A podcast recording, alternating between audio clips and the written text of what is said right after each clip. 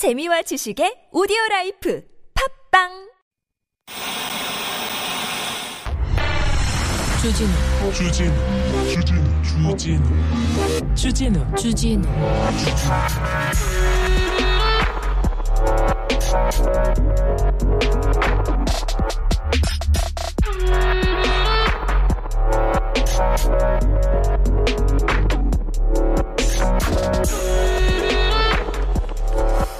대통령은 간첩이다.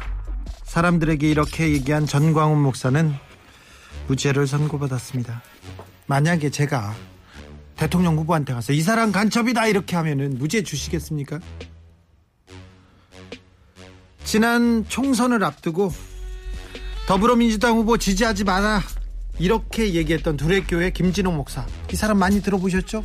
MB의 멘토 김진호 목사 무죄 받았습니다. 특정 후보를 지지하지 않았다고.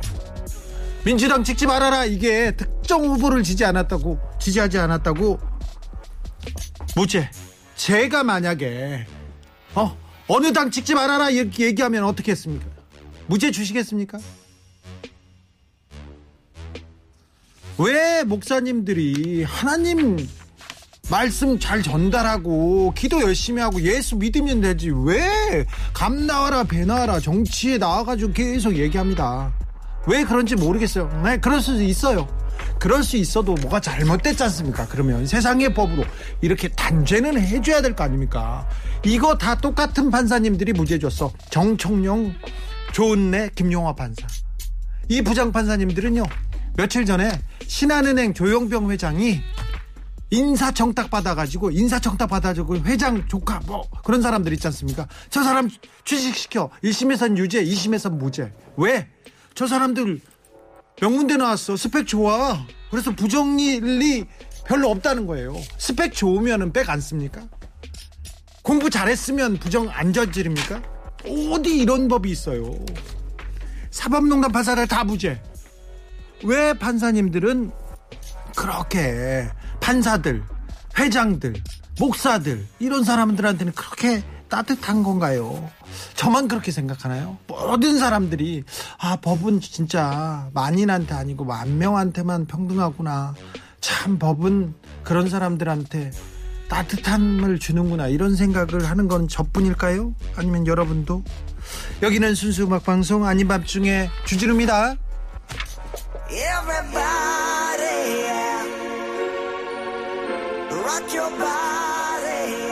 우리는 한 세상에서 사는데 판사님들은 어디 별나라에서 사시는지 참 아직도 모르겠어요. 참 궁금합니다.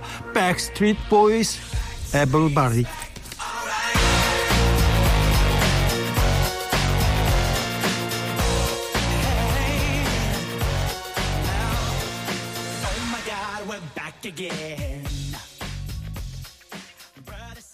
은숙님께서 검사나 판사나 국민 정서랑 너무 다르네요. 그러니까요. 딴 나라에 살아요.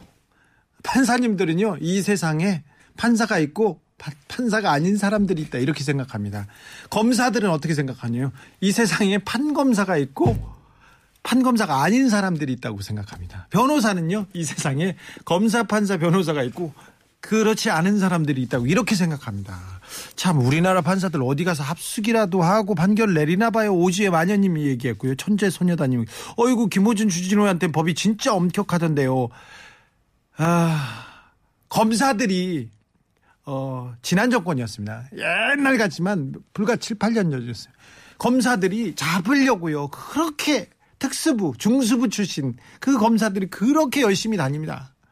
고소하고 고발하고 그렇게 불러다니고 괴롭히고 그렇게 잡으려고 해요. 그런데 겨우겨우 재판 받아가지고 판사님들이 판사가 또 무죄를 때려가지고 제가 무죄를 받긴 했습니다.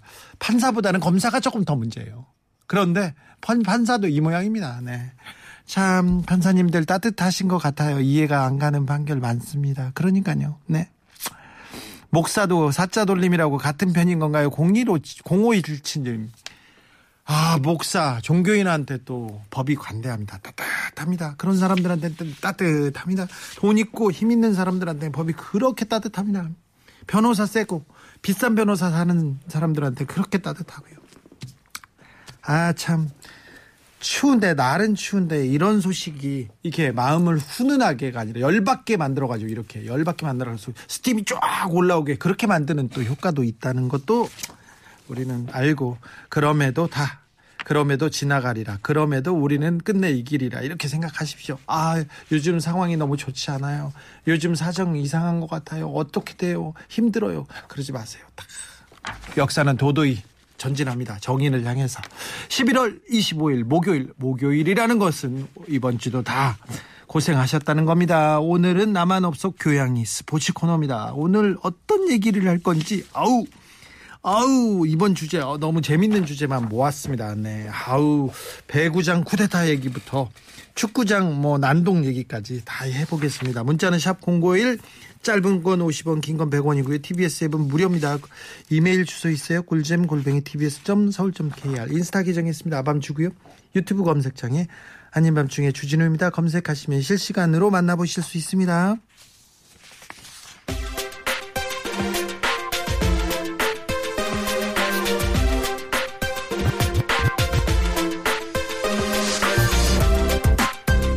아밤주에서 드리는 선물입니다. 자연성분 화장품 라피네제이에서 피부 탄력 회복에 좋은 럭셔리 creative 3종 세트를. 내 몸을 위한 특별한 선택 3다원 장만순 산삼가에서 공진보정을.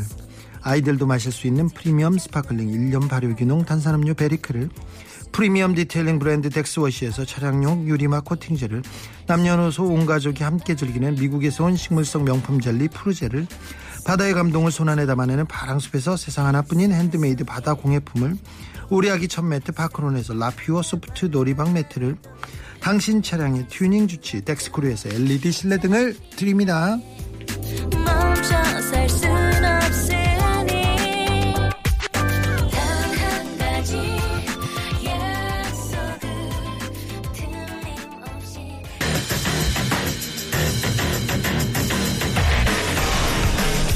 어떤 주제가 나와도 한 번은 아는 척 합시다. 전 국민 교양 쌓기 프로젝트. 나만 없어 교양이. 오늘은 스포츠 편입니다.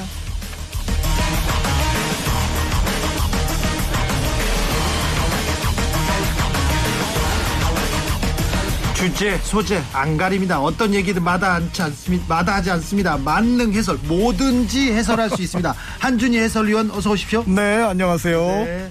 자 대선 주자들이 선대위를 꾸리기 시작했습니다. 선대위는 왜 삐걱대는 건지 김종인은 왜 주접이라는 얘기를 했을지 이거는 나중에 해설하도록 하겠습니다. 말해야 할 때와 침묵할 때를 정확하게 구분합니다. 아우 스마트하시죠. 한국 스포츠 경제 심재희 부장님 어서 오십시오. 네, 안녕하십니까. 네, 심재희 부장님은 이제 아밤주에 아, 적응했다 이렇게 청취자들이 보고 계신데 실제로 좀 적응하셨죠? 아, 예, 재밌습니다. 네 네. 아, 그 침묵을 잘 활용하시는군요. 아, 그렇죠. 예, 침묵도 기술이죠. 어, 네. 네. 드리블이 좋습니다. 자, 뉴스 공장보다 아밤주에서는 말 두 배로 하니까 세 배로 하니까 세 배 더 출연료 받아야 된다는 어. 그런 생각은 가끔 하- 드시죠? 저는 저 뉴스 공장보다 아밤주에서 지금 2만 몇천 원 정도 더 많이 받고 있는데 네. 그 정도면 족합니다. 아유, 네. 네. 이 시간도 길고 분명히 말을 많이 하긴 하지만 역시 전체적인 밀도라든가 이런 차원에서 보면 또 이 아밤주가 편한 의미가 있거든요. 한준이 네. 능력자에다가 거기에다가 또 인격자 네 하나. 어, 더 그럼요. 추가하겠습니다. 저는 양심이 있습니다. 네. 자, 야구 얘기를 하겠습니다. 야구는 KT 막내 구단 KT가 우승했습니다. 우승하고 옛날에 우승하면 막 기자들한테 밥도 많이 사고 MVP 되면 막 선물도 돌리고 막 그랬었잖아요. 지금도 그래요? 어, 공식적으로는 우승을 하면 우승 상품을 언론사에 이렇게 좀 다 줬죠. 예, 야구 줍니다. 기자들은. 예, 그러니까. 야구 기자들이 옛날에 어우 어마어마했어요. 야구 기자들이 지방에 이렇게 취재하러 가지 않습니까? 그럼 구단에서 나와서 밥 먹여, 잠자리 재워줘, 술 먹여, 술도 막 이상한 술집 있잖아요. 막 그런데 막 데려가 난리 났었어요. 어, 그죠? 지- 어, 그거는 저 엄밀히 말해서 비리 아닙니까? 그렇죠. 네. 비리였는데 다 우리가 남이가 해가지고 다 그렇게 살았어요. 네, 뭐 정원 유착이 아니라 스원 유착이네요. 근데 그렇죠. 네, 네. 그리고 막 투수도 기사 하나 써줘, 기사 하나 써줘. 그래 기사 써주면 또 그걸로 또 술 먹고 막 그랬죠. 네. 과거에는 저기 야구 선수 중에 술 먹는 걸 너무 좋아해가지고요. 강남에 룸사롱 차린 선수들도 있었어요.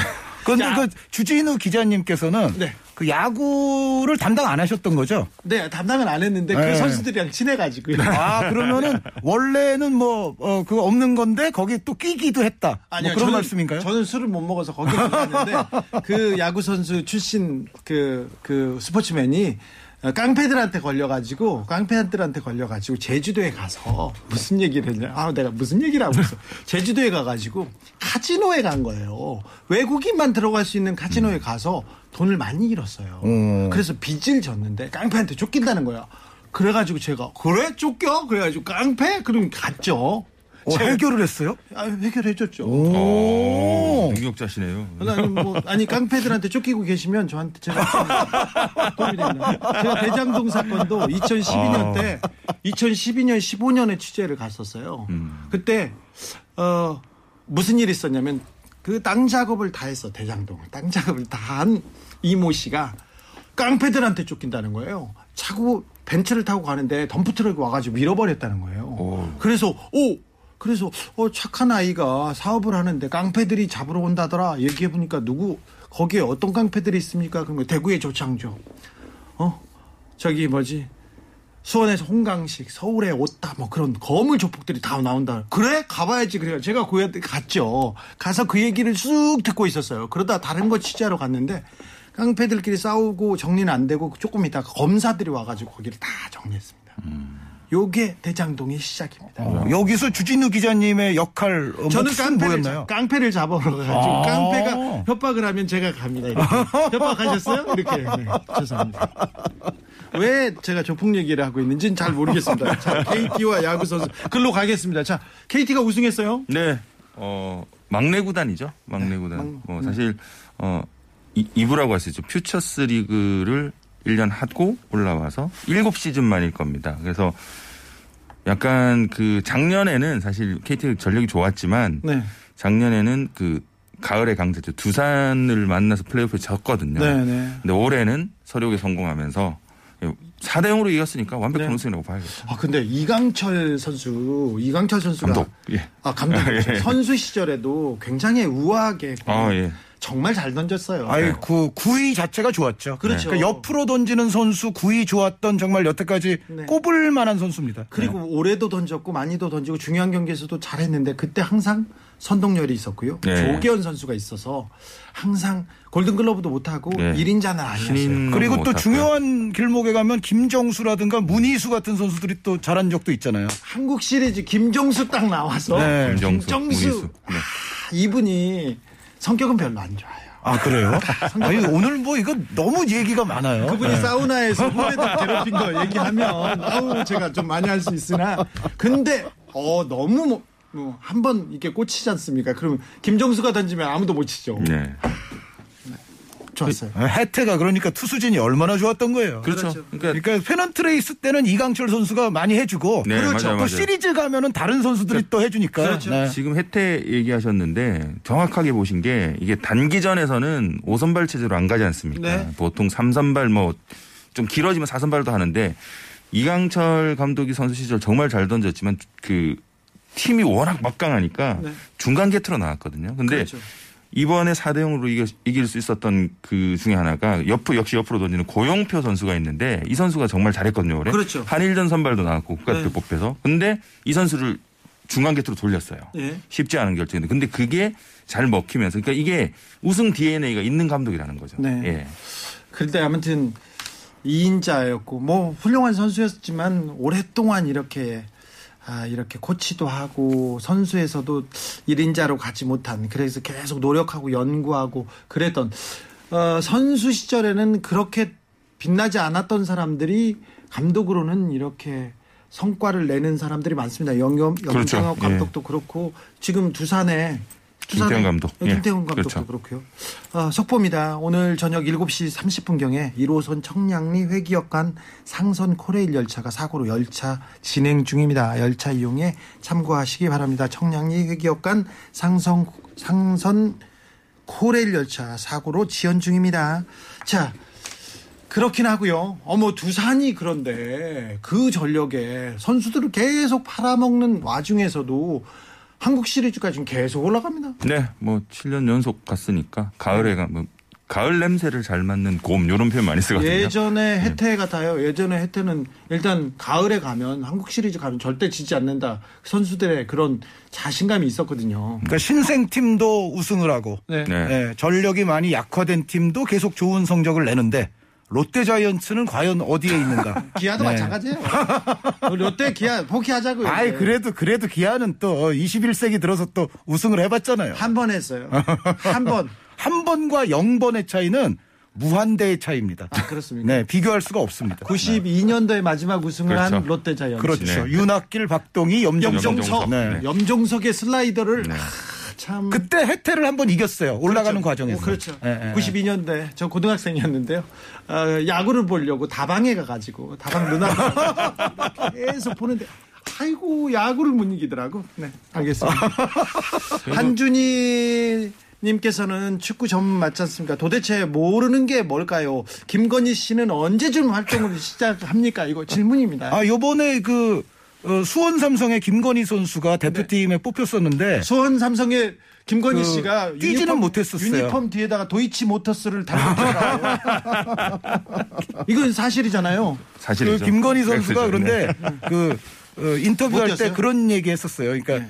지금 검색해 보면 자신보다는 그분 성함이 많이 나온다. 아, 그래요? 래서 이제 에, 뭔가 자식 자기가 더 앞으로 유명한 선수가 돼서 이제 검색해서 어 1등을 어, 해보겠다. 뭐 그런 네. 알겠습니다. 취지의 인터뷰를 한 적이 있죠. 네. 수원의 김건희 씨, 도이치 모터스 유니폼을 입고, 입고 뛰지만 더 열심히 뛰어주기를 제가 바라보겠습니다. 자, 자연스럽게 축구로 갑니다. 축구로. 축구에서 올림픽이 아니죠. 월드컵 최종 예선 한국이 이라크를 원정 경기에서 딱 잡으면서 이제는 좀 안정권에 들었다 이렇게 봐도 됩니다. 네, 안정권이라고 해도 좋을 것 같고요. 약간 이제 예, 물론 이제 아직 경기들이 네 경기 남은 상황에서 이렇게 이야기하면 또 이른바 뭐 전문 용어로 설레발 뭐 이런 얘기가 될 수는 있는데 네. 제 생각에는 그래도 9분 응선 이상 우리가 월드컵 본선 갈 수 있다라고 생각을 합니다. 사실은 국민들께서는 월드컵 그냥 당연히 가는 거 아니야 이렇게 생각하는데 오, 그거 아니죠. 최종 예선 쉽지만은 않았어요. 뭐 쉽게 올라간 경우보다 어렵게 어렵게 올라간 경우가 더, 더 많았고 사실 이번 월드컵 최종 예선도 처음에 불안했거든요. 그러니까 이라크를 최악의 홈에서 못. 꺾었어요. 그러면서 경기력도 좋지 않았고 레바논에게도 예, 신승했었고. 엄청 네. 어렵게 이겼고 그러면서 그 10월 12일로 제가 이제 찾아봤는데 기록이 되는데 이란 원정이었거든요. 네. 그 지옥 원정 팀에겐 지옥의 아자디 스타디움으로 예, 이란은. 갔는데 이게 벤투가 운도 좀 좋은 게 이게 코로나 때문에 관중이 못 들어오고 네. 그러면서 이 경기가 터닝 포인트가 된 것 같아요. 저희가 이제 손흥민 선수가 골을 넣고 1대1로 비겼지만 거의 이길 뻔했어. 예, 경기력이 워낙 좋았고 그러면서 이제 지금 이라크전은 그 이전 홈에서 했던 다른 팀으로 느껴졌거든요, 사실. 네, 네. 엄청나게 지금 상승세에 있습니다. 이라 이라크도 홈에서 못 경기를 못했죠. 네, 못했, 못했습니다. 그러니까 저희가 이제 제 3국에서 하지만 이제 중동 지역에서 했기 때문에 예. 중동에서 저희가 계속해서 승리가 없었거든요. 근데 정말 시원하게 이겼습니다. 뭐좀 승리 DNA를 좀 찾은 건가요? 어, 그렇기도 하거니와 이제 벤투 감독이 그래도 여태까지 비판도 좀 받았지만 아, 네. 어찌됐건 벤투 감독이 장기간 동안 추구하던 그 스타일이라는 게 있잖아요. 네. 그것이 제가 봤을 때는 지금 약간 진일 보한 형태로 좋은 방향으로 선수들에게 잘 녹아들고 있다 이렇게 판단이 됩니다. 그렇습니까? 네. 어, 손흥민 선수, 황희찬 선수, 황희조 선수 워낙 뛰어난 선수고 수비에서는 김민재, 허리에서도 많은 선수들이 활약하고 있는데 야 이 신인 선수들 중에 이 사람들은 주목 해야 된다. 주목하는 선수 있습니까? 김건희 씨 말고? 신인은 아니지만 네. 사실 요즘 우리 대표팀에 물론 지금 말씀하신 수비 에이스 김민재, 공격 에이스 손흥민, 어, 황희찬 선수 활약도 좋고요. 그렇긴 합니다만 지금 우리 대표팀이 진일보 하는 데 있어서 가장 중요한 디딤돌이 된 선수는 황인범 선수입니다. 아 황인범 네. 지금 러시아에서 뛰는 그렇죠. 러- 루빈 카잔에서 뛰는 황인범 선수가 그 아래 위쪽에 정말 아주 좋은 교량 역할을 지금 굉장히 잘해주고 있어요. 네. 황인범 선수의 폼이 아주 최상으로 올라오면서 벤투어도 지금 자리를 잡았다 이런 생각이 듭니다. 아, 황인범이 좋군요. 그러니까 처음에 황인범 선수가 좀 비판을 많이 받았어요. 사실 초 그 월드컵 저희가 경기력이 좋지 않을 때요. 네, 근데 네. 지금 저도 이제 황인범 선수를 떠올렸던 게 흔히 좀 이제 상투적인 표현이지만 공수 연결 고리 뭐 이런 말 많이 쓰지 않습니까? 네. 근데 러시아에서 뛰고 경험이 쌓이고 요즘 보면 어우 정말 잘합니다. 정말 시야가. 넓어졌군요. 예, 패스 뿌려주는 거 보면 자신감도 있고요. 네. 뭐 골도 뭐 중요한 순간에 곧잘 넣고 있어서 예. 카타르 월드컵 어느 어느 나라가 지금 지금 진출했고 우승 경쟁을 벌일 것으로 봅니까? 그런데 지금 호날두의 포르투갈은 지금 문턱에서 걸려 있어요. 네, 지금 13 나라가 확정이 됐는데요. 개최국 카타르가 당연히 확정국이고 네. 유럽에서 요번에 10조가 지역 예선을 했는데 조 1위 10팀들이 올라갔습니다. 여기는 이제 우리가 잘 아는 뭐 네. 프랑스라든가 잉글랜드라든가 스페인, 네덜란드 이런 팀들이 포함되어 있고요. 어, 그리고 남미에서 아직 남미는 경기 수가 많이 남긴 했지만 두 팀은 이미 확정이 됐습니다. 브라질, 그게 아르헨티나? 그렇습니다. 브라질, 아르헨티나 이렇게 해서 이제 13팀이 지금까지 확정이 됐는데 개최국 카타르 정도를 제외하면 어 뭔가 나머지 12팀만 하더라도 장난이 아니다. 라는 게 느껴질 정도로 정말 이 별로 어떻게 보면 이변 없이 강팀들이 다 올라갔고 다만 이제 세르비아에게 에, 밀려서 플레이오프로 간 포르투갈, 스위스에게 밀려서 플레이오프로 간 이탈리아, 스페인에게 밀려서 플레이오프로 간 스웨덴 이런 팀들이 이제 지금 플레이오프에 아주 지옥길을 앞두고 있는데 에, 그런데 문제는 그렇다고 세르비아나 그럼 스위스가 약한 팀이냐 그게 아니거든요. 그래서 이미 확정된 팀들은 하나같이 강팀이고 유럽 플레이오프를 거쳐서 오게 될 세 팀도 아마 엄청난 강호들이 오게 될 겁니다. 네. 같은 한씨로서 청주한 씨 한준희 해설위원님 참 존경스럽습니다. 감사합니다. 네, 최고입니다. 이렇게 1136님께서 어디서 지금 뭐 종친회를 하고 계세요? 어떤 분이 계속 내년 기한은 조금 이 뭐지 기대해 봅니다 이렇게 했는데 정신 차리세요. 안. 어렵습니다. 네. 노래 듣고 갈까요? 여기는 순수한 음악 방송 아닌 밤중에 주진우입니다. 이적입니다. 하늘을 달리다. 하늘을 달리는 건 안 보세요. 네. 기아 어렵고요. 롯데도 뭐 포기했습니다. 아, 보기, 보기는 이르지만, 네, 그래도 롯데하고 조금 기아하고 하나하고는 조금 갈 길이 멉니다. 네, 하늘을 달려가야 됩니다.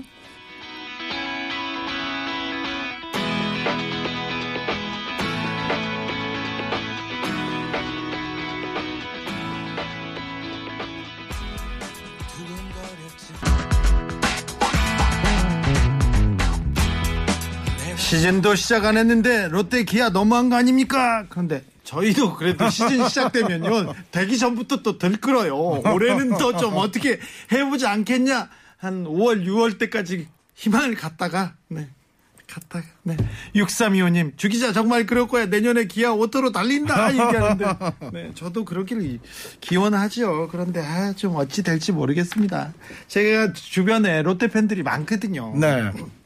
많은데 많은데 그분들도 어, 야구를 보고 좀 희망을 찾고 싶은데 어, 저기 배정남이라고 부산 애- 애가 제 친한 후배인데 아, 배- 아, 그 연예인 네, 네, 개그맨 배정남? 그리고 네. 윤종빈 감독이랑 이렇게 같이 보잖아요. 하시고 계속 이제 롯데 응원 막 합니다. 좀 잘했으면 그리고 또 저 부산 출신의 조국 아저씨도 롯데 광팬이거든요. 그런데 기대를 이만큼 하다가 조금 있다가 보면 기, 운이 계속 빠져가더라고요. 그래서 옛말에 네. 봄때라는 표현은 틀리지 않는다. 뭐 이런 말도 있습니다. 내년엔 잘 될 겁니다. 한번 믿어보자고요. 자, 축구는 그래서 전북이 우승합니까? 울산이 우승합니까? 한 팀을 골라야 됩니다. 네. 걸어야 됩니다. 아, 전 전북에게 걸겠습니다. 그렇죠. 손모가지 하나 내놓고 가세요. 자, 그럼 한준희, 한준희 의원님께서는. 지금 단계에서 전북이 한 80% 이상 가능성이 있다고 얘기하지 졌어도요. 않는다면 네, 이번에도 졌는데도. 왜냐하면 이게 이게 있습니다. 지금 승점이 같아졌죠. 같죠. 전북이 실족을 하는 바람에 그런데 그럼에도 불구하고 K리그 현재 규정은 승점 동률일 경우에 다득점이거든요. 네. 그러면 앞으로 이제 똑같이 두 경기씩 남은 상태에서 다득점이 전북이 울산보다 다섯 골이 많아요. 네. 그러면은 이제 울산은 울산이 우승하는 경우의 수는 이겁니다.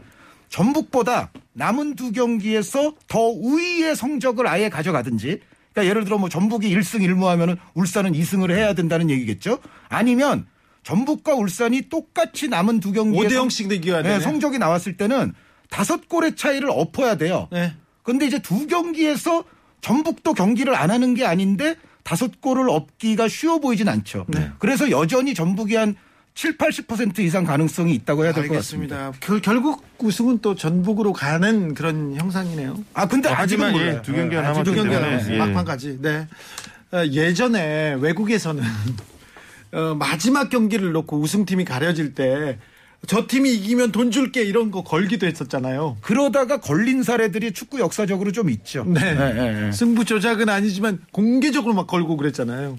아니요, 그, 그 일종의 그게 공개를 했는지는 모르지만 그렇게 되면 거의 조작이죠, 그거. 어, 그런가요? 네. 네. 추억 두 스푼님께서 소개팅녀를 소개받았습니다. 하나 팬이라고 해서 더 이상 묻지 않았습니다.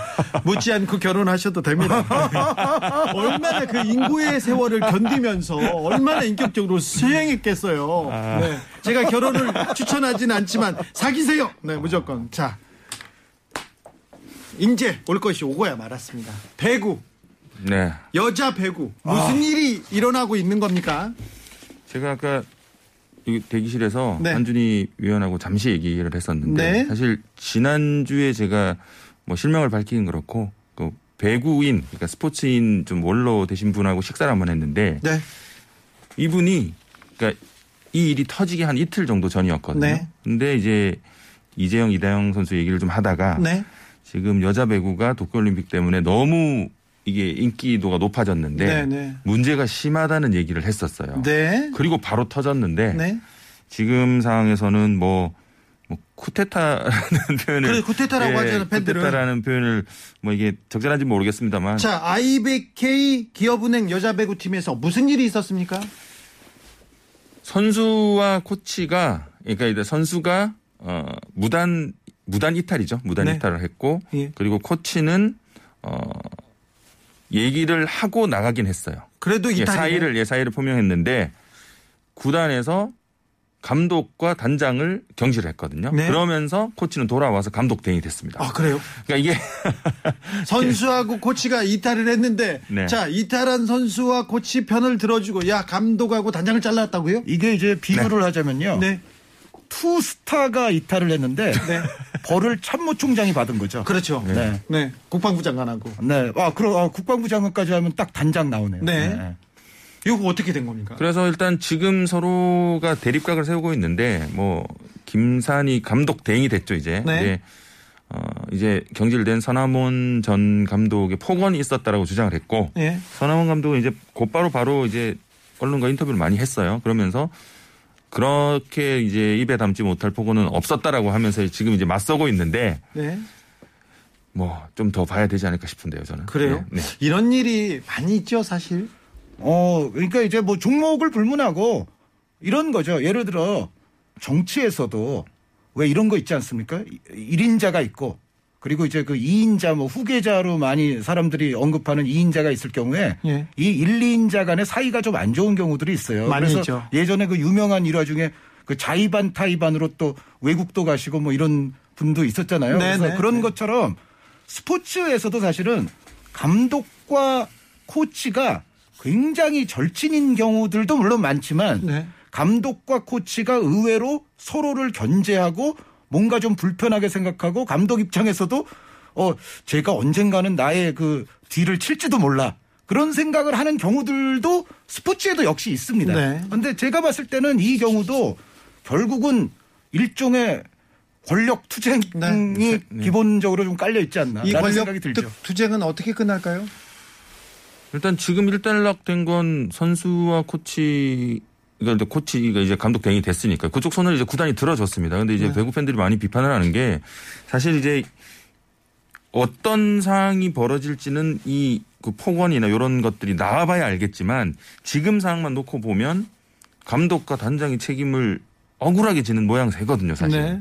그래서 뭐 여자 배구가 시청률도 좋고 인기도 많은데 여자 배구 안 보겠다는 팬들까지 있으니까 이게 전체적으로 지금 여, 여자 배구판에 좋지 않은 흐름으로 가고 있습니다. 일단 제가 봤을 때 이런 것 같아요. 지금 양쪽이 다 뭐 인터뷰들을 안 한 건 아니죠. 그렇죠. 러니까 네. 지금 감독 대행으로 활약하는 그 김산희 감독 대행도 네. 또뭐 경기 전후에 또 이제 기자들과 많이 만나지 않습니까? 안 한건 아닌데 저는 뭐 잘 몰라요. 이 건에 대해서는 전혀 잘 모르지만 그냥 나온 보도들로만 봤을 때는 서남원 전 감독의 이야기는 좀 자세해요. 네. 음, 근데 이제 김산희 대행의 이야기는 그렇게까지 구체적이지 않거든요. 좀 그러니까. 여기서 네. 이제 김산희 대행도 예를 들어 뭔가 자신의 정당성을 더 외치기 위해서는 사실은 조금 더 구체적으로 얘기를 해야 돼요. 어, 그래서 결국은 자세하게 얘기하는 사람 쪽으로 어, 여론은 아마 좀 쏠릴 수밖에 없을 거다라는 생각은 듭니다. 보아님께서 성공한 쿠데타라 거기도 처벌이 안 되나 봐요 얘기합니다. 3284님께서 배구 갈등 관련해서 가장 중요한 건 대화를 많이 하고 투명하게 팀을 이끄는 것 같습니다. 친정 아빠가 여- 여중 배구부 감독하셨는데요. 진짜로 사비로 고기도 많이 사주셨거든요. 대부분의 감독 코치 선수들은 잘하는 걸 믿습니다. 믿습니다. 네. 자 노래 듣고 와서요. 네. 아, 경선 스포츠, 대선 스포츠는 이제 시작합니다. 오마이걸입니다. 돌핀.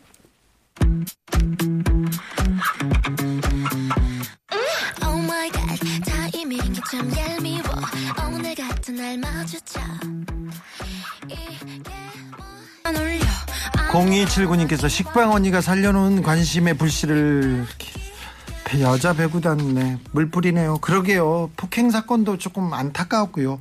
그 폭행 사- 잘못은 할 수는 있습니다. 그런데 그걸 좀 사과를 하고 그리고 진상 규명을 하고 갔어야 되는데 그냥 떠나버려 가지고 아이고 참 그 상황에 또 이런 또 쿠데타까지 왜 여자 배구판에서 전두환 씨를 이렇게 기억해야 되는지 전두환 씨가 스포츠를 좋아했어요. 특별히 축구 그분이 육사 골키퍼였거든요. 네, 실제로 뭐, 뭐 잘했다고 하는 예, 전설이 네, 있죠. 예. 자기 엄청 잘해가지고 그분이 어, 저기 국가대표 경기 전술 막 지휘하고 그랬어요. 진짜로. 그럼 그건 안 되는 거죠. 네. 저 박정환 감독한테 전후반 저기 하프타임에 전화를 해가지고 누구 빼 막 이런 거 있잖아요. 절친이었다는 또 전설이 있죠. 네, 청와대 자주 불렀고요. 돈도 많이 줬습니다.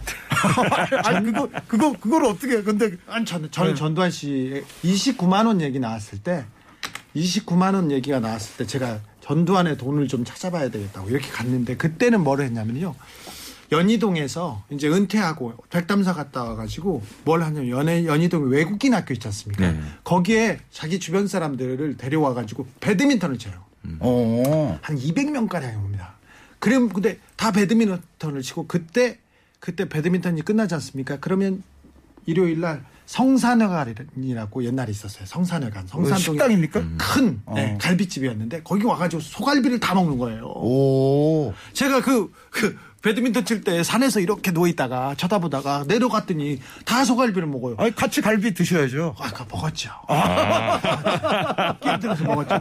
그런데 그때 돈으로 수백만 원이었어요. 그게 언제적 얘기죠? 그게 뭐 2000년 네, 2010년은 아니고 2007, 8년 됐을 거예요. 오. 거, 거기에다가 그랬어요. 그리고는요, 전두환의 스타일이 뭐냐면은 남들이 상상하기 어려운 액수의 돈을 줍니다. 어, 전두환 씨가 이주일 아저씨하고 친했어요. 네. 근데 그때 부의금 있지 않습니까? 돌아가셨을 때 부의금을 냈는데 남들이 낸 돈하고 거의 비슷했다고 합니다. 다 합친 거랑. 네. 전두환 씨가. 어, 남들의 총합과 비슷했다. 네, 비- 네. 그리고요, 네. 뭐가 있었냐면요. 전두환 씨는요, 아, 저기 청와대 출입 기자가 그만두고 나갈 때 그때 돈으로 그때 돈으로 뭐 그 수백만 원 어떤 사람은 그 돈으로 아파트를 샀다는 사람이 있었어요. 그 수백만 원이 아파트 값이었을 때가 있었죠. 네, 네. 박종환 씨도 볼 때마다 200만 원, 300만 원씩 줬다고. 어, 그 혹시 그 박정환 감독 전 감독이 예, 국가대표를 예, 이거를 때. 듣고 혹시 뭐 연락 오지 아니 않을까요? 그렇지 않아요. 네. 그런 건 다 기록에 남아 있는 거예요. 아, 그렇습니까? 네, 그렇습니다. 그래서 그렇게 돈을 많이 줬습니다. 돈을 많이 줬는데 왜 돈, 제가 이 얘기를 하고 있죠? 아, 저, 배구하다 전두환으로 와가지고 전, 아, 전두, 아, 전- 쿠데타 때문에. 어, 쿠데타 때문에. 쿠데타라는 연결어가 있어요. 네. 예, 예. 그러면 한준희 의원님이 받아 받아주셔야죠 지금. 그 어떻게 받아들일까요? 몰라요. 그때 끝났어요. 빈정 상했습니다. 자, 쿠데타 때문에 네. 예, 이 이야기가 나왔던 겁니다. 네. 네. 자, 비바솔리2님께서 언젠가는 갈비집 문 닫고 집으로 갈비집 직원을 불러서 집에서 먹더라고요. 그 갈비집 저희 친구네 집입니다. 그러니까 그렇게- 어찌됐건 그, 그 이- 얘기. 29만 원은 그러니까 사실 무근이다. 무근. 네. 29만 원에 한 10배는 한 번에 갈비를 먹는다. 근데 전두환 씨가 골프장에 갈 때마다 경찰이 이렇게 신호를 잡아줘요. 그러니까 전두환 씨는 움직일 때 경찰들이 다 신호를 잡아줘가지고 한 번도 서지 않고 쭉 갑니다. 오. 국가 원수급이죠. 근데 왜 그런 일을 계속 하느냐고 경찰한테 물어봤더니 회식비를 그때 몇 백만 원씩 주더라고요. 그때 어. 이거는- 2000년대 2000년대 중반에 있었. 제가 29만 원 때문에 취재할 때. 이거는 뭐, 뭐 웃지만 네. 웃픈 현실이기도 하고 좀 분노를 그렇죠. 자아내는 현실이기도, 현실이기도 하고. 네. 자, 대선 경선은 어떻게 흘러갑니까? 신 부장님. 네. 지금 네. 어, 민주당이 대선 선대위를 꾸리고 너무 거대하게 꾸려가지고 뒤뚱뒤뚱 하다가 이건 안 된다. 그러면서 이제 쇄신하겠다, 변화하겠다. 계속 사과하고 반성하고 큰절하고 계속 줄이고 있어요. 나도 사퇴한다, 사퇴한다. 진짜 일할 수 있는 별동대를 꾸려야 된다. 이렇게 하고 있고 저쪽은 윤석열 후보가 지금 김종인 전 비대위원장하고 밀당을 계속 하고 있습니다. 이거 영입해야 됩니까? 안 해야 됩니까? 그 윤석열 쪽에서요. 네. 이거는 어떤 영향을 미치겠습니까? 우승할 수 있습니까? 어, 좀 어려운 질문이긴 한데 제가 네. 볼 때는 윤석열 캠프 쪽에서는 영입하는 게 좋겠죠. 근데, 그렇죠. 예, 근데 지금 뭐 제가 이제 여러 가지 얘기를 정치 얘기를 많이 하진 않지만 보면 그 지금 흐름은 네. 정권 교체에 대한 생각들이 젊은 친구들도 상당히 많기 때문에 네. 예, 민주당에서 좀 특단의 조치를 좀 취하는 게 이제 나오지 않을까 저는 그렇게 보고 있습니다. 네. 어, 신 부장님 침묵 스킬 나올 때 됐습니다. 침묵 타임입니다. 돌렸었습니다. 오, 이 그런데 정도면 꽤 말씀을 많이 하시는 것 같아요. 자, 자, 자, 김종인 진짜 선 우승을 만들 수 있을지는 모르겠습니다만 우승 청부사라고 불리는 김종인을 지금 영입하는 게 도움입니까? 안 하는 게 도움이 됩니까? 그러니까 국민의힘 입장에서 어, 말씀해 보라는 거죠. 네. 제가 봤을 때는 이게 신부장 좀 전에 말씀하신 것처럼 기본적으로는 영입되는 게 뭐 백지장도 맞들면 나오는데 당연히 더 낫지 않겠습니까? 그런데 이거를 이제 계산을 해볼 겁니다. 그러니까 뭐냐면 만약에 지금 분위기대로 영입이 됐을 적에 나중에 또 안에서 또 분란이 잠재돼 있을 수가 있잖아요. 네. 그렇게 될 거면은 안 하는 게 나을 수도 있죠. 그렇죠. 예. 그렇죠. 지금처럼 아, 전권을 놓고 내가 그 누가 세냐 이 권한을 놓고 이렇게 다툴 보면 들어와도 갈등이 생길 가능성이 커요. 그러니까 분란이 거의 예정돼 있다 싶은 그런 확신이 들면 아마 안 하는 쪽이 오히려 낫지 않을까라는 판단도 해볼 수가 있을 것 같습니다. 네. 가다 삐걱, 아, 감독을 영입해야 되는데 감독을 영입하는 게 나은가? 한 이상한 사람을 감독을 데려오면 또 팀이 또 다른 데로 가지 않습니까? 김건희님께서 신부장님 주 기자가 곤란한 질문하면 프롬프터를 좀 안 나온다고 2분간 답하지 않으면 됩니다. 그렇습니다. 아니 저희 프롬프터 보고 방송하는 게 아닙니다. 아, 그렇죠. 자, 노래 듣고 오겠습니다. 마룬 5입니다. Sugar?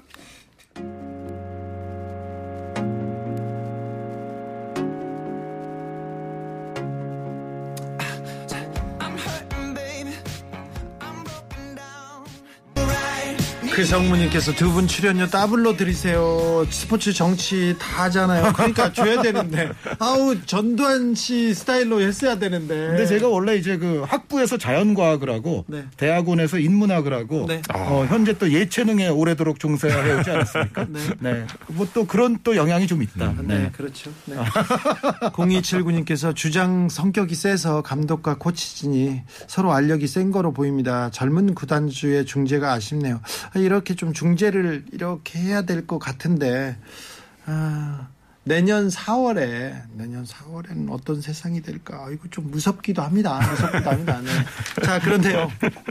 그런데, 아, 자, 치고 올라가는 팀이 유리합니까? 아니면 이렇게 좀 음, 수비하는 팀이 유리합니까? 방어하는 팀이. 그 어, 뭐 축구에서도 이 경기 흐름을 보면 네. 치고 올라가는 팀도 실수하면은 그 상승세가 꺾이게 돼 있고 예. 수비를 어, 지키면서 안정화시키면서 이기려고 하는 팀도 그러다가 그래도 실수가 하나 나오면은 또 꺾이게 돼 있거든요. 아무리 강팀이라도 후반에 잠근다, 버틴다, 이게 쉽지 않잖아요. 쉽지 않죠. 그러니까 어, 결국은 상승세를 타는 팀이건 올라가려고 노력하는 팀이건 아니면 위에서 안정적으로 지키려고 하는 팀이건 결국은 이게 실책 싸움이에요. 그래요? 이 큰 승부에서는 누가 실책 덜 하느냐가 결국 중요합니다. 이번 대선은 실책 싸움이다. 한준희 해설위원님이. 자, 이번 대선은 무슨 싸움입니까?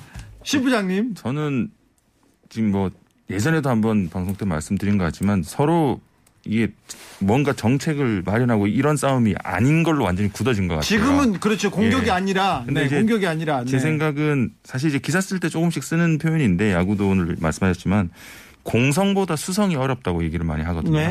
그러니까 지키는 쪽이 좀 더 솔직히 말씀드리면 뭔가 좀 불안할 수 있어요. 아, 네. 예, 그래서 그 관전 포인트로 추격과 이제 지키는 그걸로 보시면 좋을 것 같아요.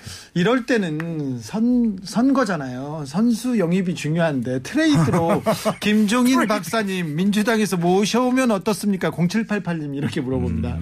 어, 저는 조금 그거는 어 그렇게 역시 또 큰 득이 있을까 그런 아. 생각이 좀 드네요. 어, 그러니까 어, 물론 어, 그분이 여러 정파를 이렇게 오가시긴 했어요. 그런데 가장 그래도 최근에는 또 국민의힘이라는 이름을 만든 그 시기도 사실은 그 그렇죠. 그분이 계셨던 시기 아닙니까? 총선을 치렀죠. 네, 지금 그런데 다시 예를 들어 민주당 쪽으로 온다. 그거는 제가 봤을 때는 좀 너무 너무 아무리 좀 왔다 갔다 할 수 있어도 그거는 좀 심하지 않나. 큰 도움이 그리고 지금 경기력에 김종인 그리고 뭐 김병준 김한길 이런 이런 그 나이든 네임드들 있지 않습니까? 요즘은 잘 몰라요 젊은 사람들이.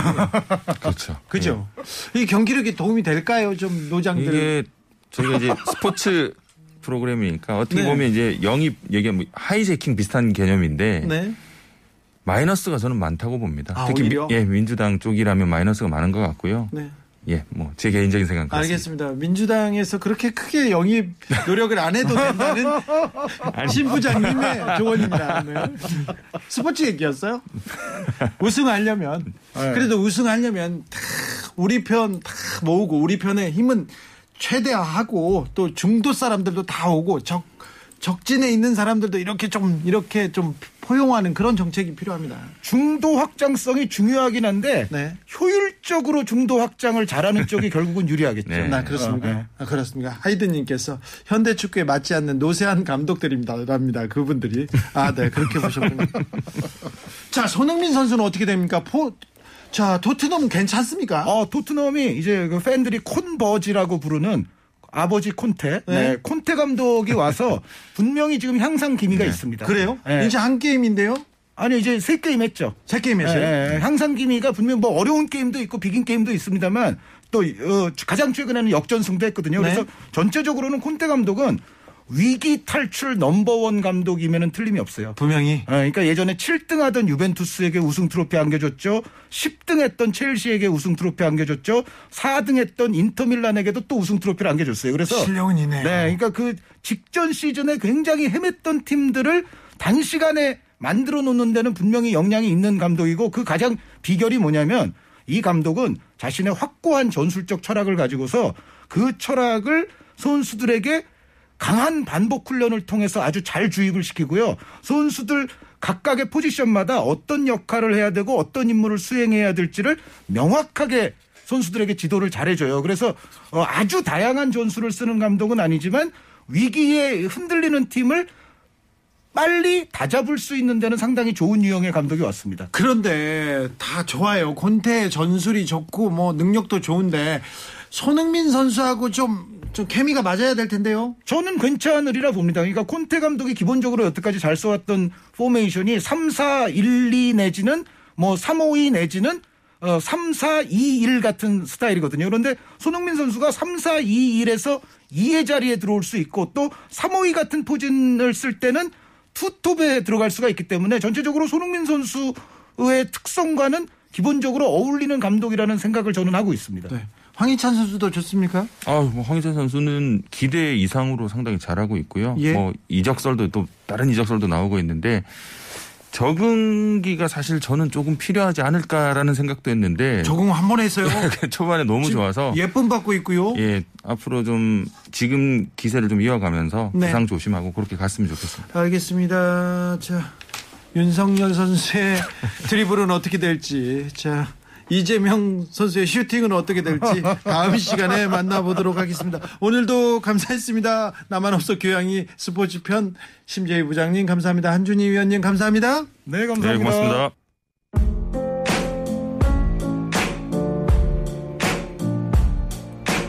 인천의 한 복지센터로 편지 한 통이 왔어요. 40년 전에 서울로 올라온 시골에서 온 촌, 촌놈한테 통장님인가 하는 분이 쿠폰을 주시면서 동사무소에 가면 쌀 한 포를 줄 거라고 하셨답니다. 이렇게 시작된 편지는 늘 고마워서 언젠가는 한번 보답하려 했는데 하면서 이제서야 실천하게 됐다는 내용으로 이루어졌습니다. 현재는 현금 100만 원이 들어 있었어요. 이 돈으로 쌀을 사서 여러분들 좀 도와달라고요. 시골에서 올라와서 아무것도 모르던 젊은이 누군가에게 건넨 쌀한 포대가 얼마나 큰 힘이 되었는지 그걸 감사하고 40년 동안 잊지 않고 고이 간직하고 살고 있었어요.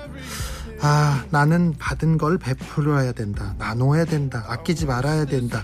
이렇게 생각하고 살아온 그분의 따뜻함. 아, 그 마음이 좀 울리네요.